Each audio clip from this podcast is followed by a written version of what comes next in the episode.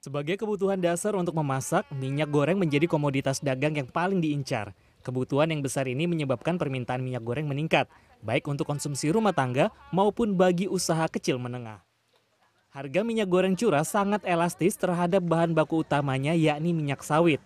Namun berbeda dengan minyak kemasan yang relatif terkontrol karena dapat disimpan dalam waktu cukup lama sehingga memudahkan pengendalian harga. itu tinggal kesenangan nggak nggak bisa nentuin gitu. Soalnya orang pembeli kan gonta ganti gitu loh. Tapi ada penurunan ini nggak sih Pak? Penjualan gara-gara harga minyak curah ini naik?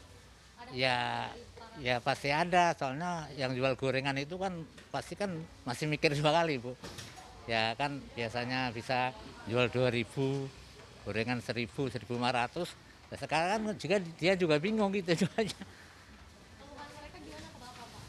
ya kok tiap hari kok naik gitu ya itu doang ngomongnya tapi juga beli orang bagaimana ya nggak ada lagi Di beberapa pasar tradisional, harga minyak goreng curah memang relatif tinggi, sekitar 19.000 sampai 21.000 per kilogram. Sedangkan minyak dalam kemasan sedikit lebih murah Rp2.000 dari minyak curah. Nih, apa nih? Kayak begitu. Kemasan. Oh, kenapa pilih minyak kemasan daripada minyak? Tahu saya biasanya pakai minyak kemasan, nggak pernah minyak curahan. Nggak ngerti. Ada alasan tertentu nggak? Misalnya alasan kesehatan atau misalnya ala- karena lebih murah atau mungkin karena dipakai setiap hari atau Ya, tiap hari, soalnya lebih ma- mahal tapinya. Kalau ini kan mahal, tapi enak dimasaknya gitu. minyak kemasan itu lebih bagus mas kalau di- eh, untuk goreng itu kering gitu loh kalau yang curah basah jadi yang gorengnya lama juga gitu Pelarangan penjualan minyak goreng curah juga terkait perlindungan konsumen. Dalam hal ini, konsumen berhak atas informasi produk yang bisa didapat bila minyak tersebut dalam bentuk kemasan. Dari sisi kandungan, minyak curah masih diragukan kualitas dan sumbernya, sehingga sebagai konsumen, masyarakat perlu berhati-hati dan bijak menggunakannya. Sebab yang kita tahu bahwa minyak itu rusak tidak bisa dilihat hanya dari kondisi fisik.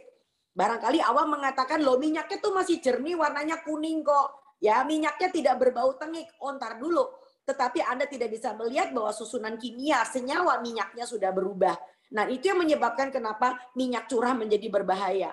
Ya, karena itu sudah sebetulnya merupakan limbah yang mestinya dibuang, ya, yang mestinya dihancurkan. Karena problemnya adalah dia bisa menyebabkan risiko penyakit kanker, risiko penyakit pembuluh darah dan jantung tentu saja.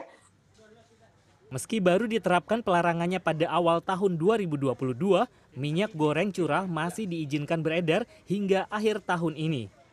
Raff Raff Kaffi, Maulana, Jakarta.